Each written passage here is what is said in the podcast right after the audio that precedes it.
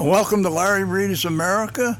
This is the gun edition, and we're going to just start where we left off. Uh, I believe the last episode we left off at the uh, Mossberg Shockwave. So now we're going to the CZ 12 gauge coach gun. Uh, this is a remarkable gun. It's uh, well made. Let me let me read the review and then I'll make some other comments. The CZ Coach gun is a blast from the past. The shotgun rider on stagecoaches hit a double barrel 12 gauge sawed off shotgun known as a coach gun. My CZ is not a very practical shotgun, but it's enjoyable to shoot. In the future, I will probably shoot in cold weather only. Uh, the CZ has a steel butt plate and it kicks like a mule when shooting slugs or double aught buck. It's more fun to shoot while wearing a puffy winter jacket than wearing a t shirt. I posted some photos on my website. Uh, there are also videos on YouTube on the coach gun. The quality of the coach gun is excellent. I reviewed this June 15th, 2017, and I updated it December 10th, 2020. When I purchased this shotgun, Mike at Guns and Tackle asked me if I wanted to buy a pad because of the recoil. I told him that I never a ri- fired a rifle or a shotgun, that I was bothered by the recoil. I shot six rounds of double aught buck and four rounds of slugs, and the next day I had this nice looking port, po- purple shoulder. I bought a pad, but I never let Mike know about it. So if uh, he comes down to shoot, I will take the pad off and hide it. Uh, anyway, if you heard some noise, I, I adjusted my noise gate on my RodeCaster to keep out little noise, but um, I had some guys this year. I quit cutting grass after the first time. I figured at 84 years old, I'm not cutting three and a half acres every week. So the the company that does my trimming and my shooters range and around the pond, uh, I just had them do everything. And unfortunately, they were working around this Morton building, and I could hear the sounds. I hope you didn't, but they're gone now. So Let's go to the next one. Uh, the next is a Ruger 1022 rifle. I usually will not buy any, any limited edition of any product, but I made an exception and purchased a limited edition Ruger 1022 Trump edition. The production is 45 per state, obviously for the 45th president. And Guns and Tackle in Greensburg reserve number 45 for me. It should be a wonderful heirloom for the family. The Ruger 1022 has been around for a long time with the sale of 5 million plus 1022s. I found 50 rounds of CC standard ammo on a damp, windy day, and I will install a red dot or an inexpensive scope on this rifle. It's probably me, but I did not do well with factory sights at 50 yards. I fired five rounds with 1022 rifle at 200 yards and hit nothing. I fired two shots with my uh, Ruger Charger and hit 12 inch steel. I allowed for a 41 inch drop on each Ruger that I shot. The Ruger 1022 is an excellent inexpensive rifle that sells for about $220. The Trump limited edition was around $600. There are excellent YouTube videos on the 1022. Uh, that review was done April 30th, 2017. I updated in June when I purchased a Hawke 3x7 by 32 scoop and the, the Ruger now is super accurate.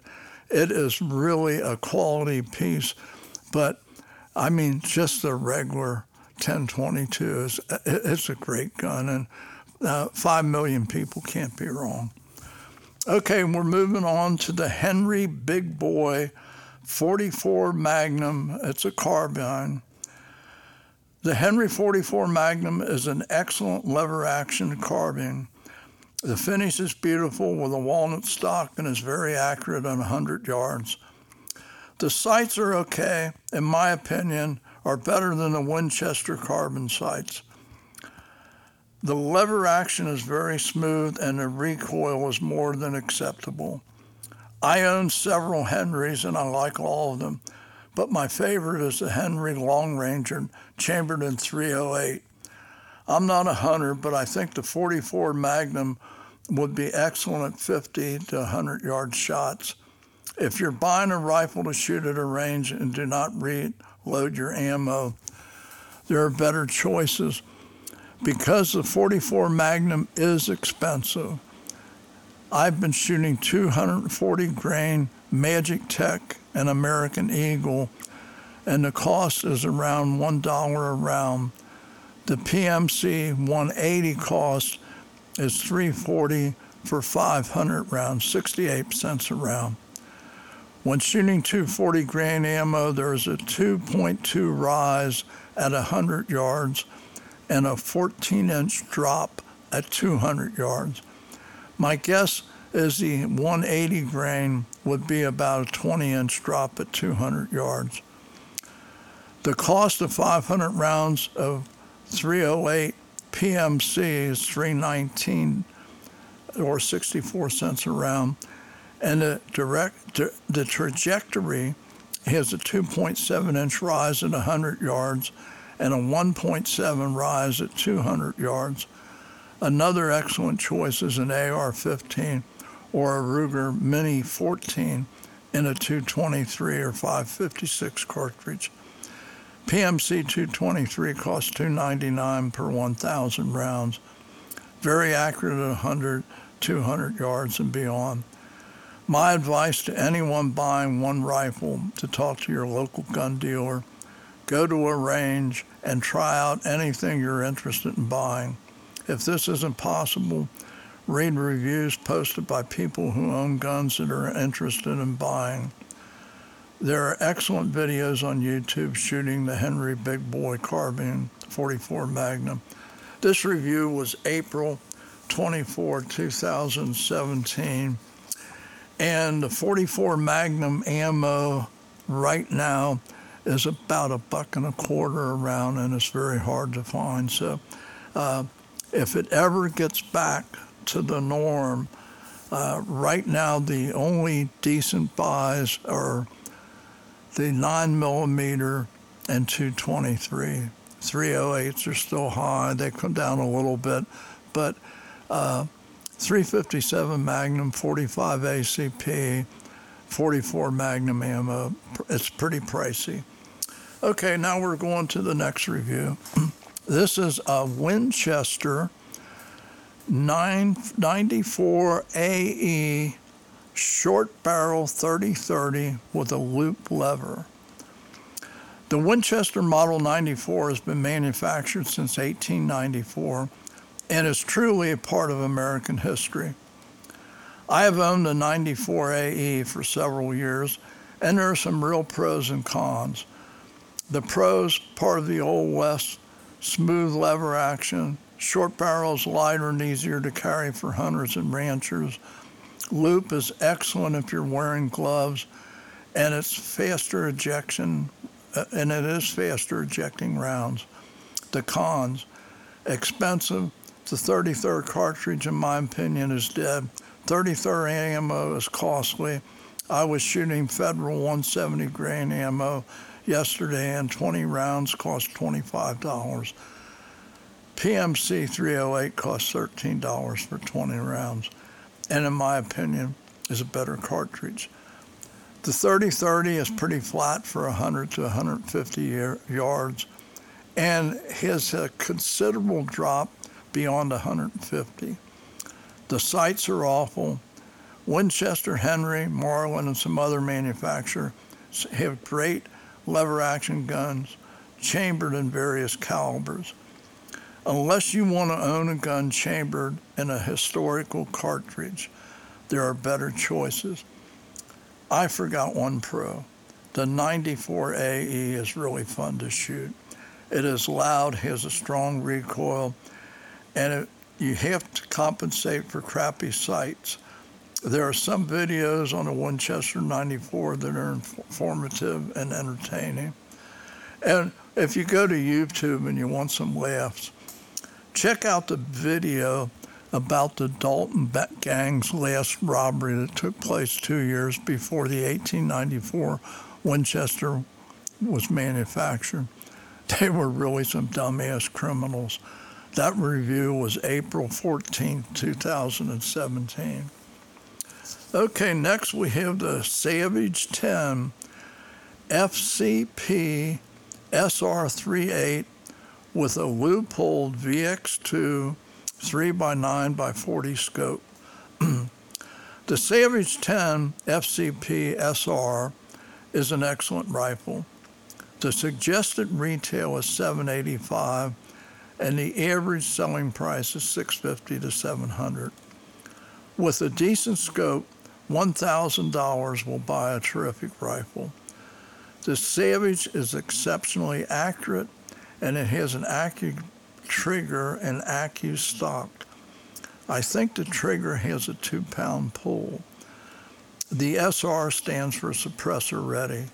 I have not shot anything with a suppressor, and I probably won't until the government changes their stupid policy of waiting five days and paying a $200 fee to be able to purchase one. Earplugs are great. Sunday was a great day to shoot. It was warm and a bit windy off and on. I was shooting the Savage and a couple of AR 15s, and if I didn't have to police 200 rounds of brass and paint the steel targets, it would have been very relaxing. If anyone is in the market for a 308, this is definitely worth your consideration. Uh, that review, April 10, 2017. Uh, Savage all of their rifles are, are really excellent. Uh, I mean, you, you can tell some are made, manufactured a lot better than other ones, but if you're just want something that you can hit a target at a couple hundred yards or go hunting with, even if you use a cheap scope, you can zero that baby in. I had a, I have a Savage with it originally had cheap scope on it, but I changed it. And I, I was hitting four inch steel at 200 yards. Once you sight in a Savage, it's there. Okay, now here's my favorite Henry coming up right now. This is a Henry Long Ranger 308 with a Leupold 3x9x40 scope. I'm a fan of Henry rifle and the 308 cartridges. Henry is a great company, builds quality rifles, and every component is made in America.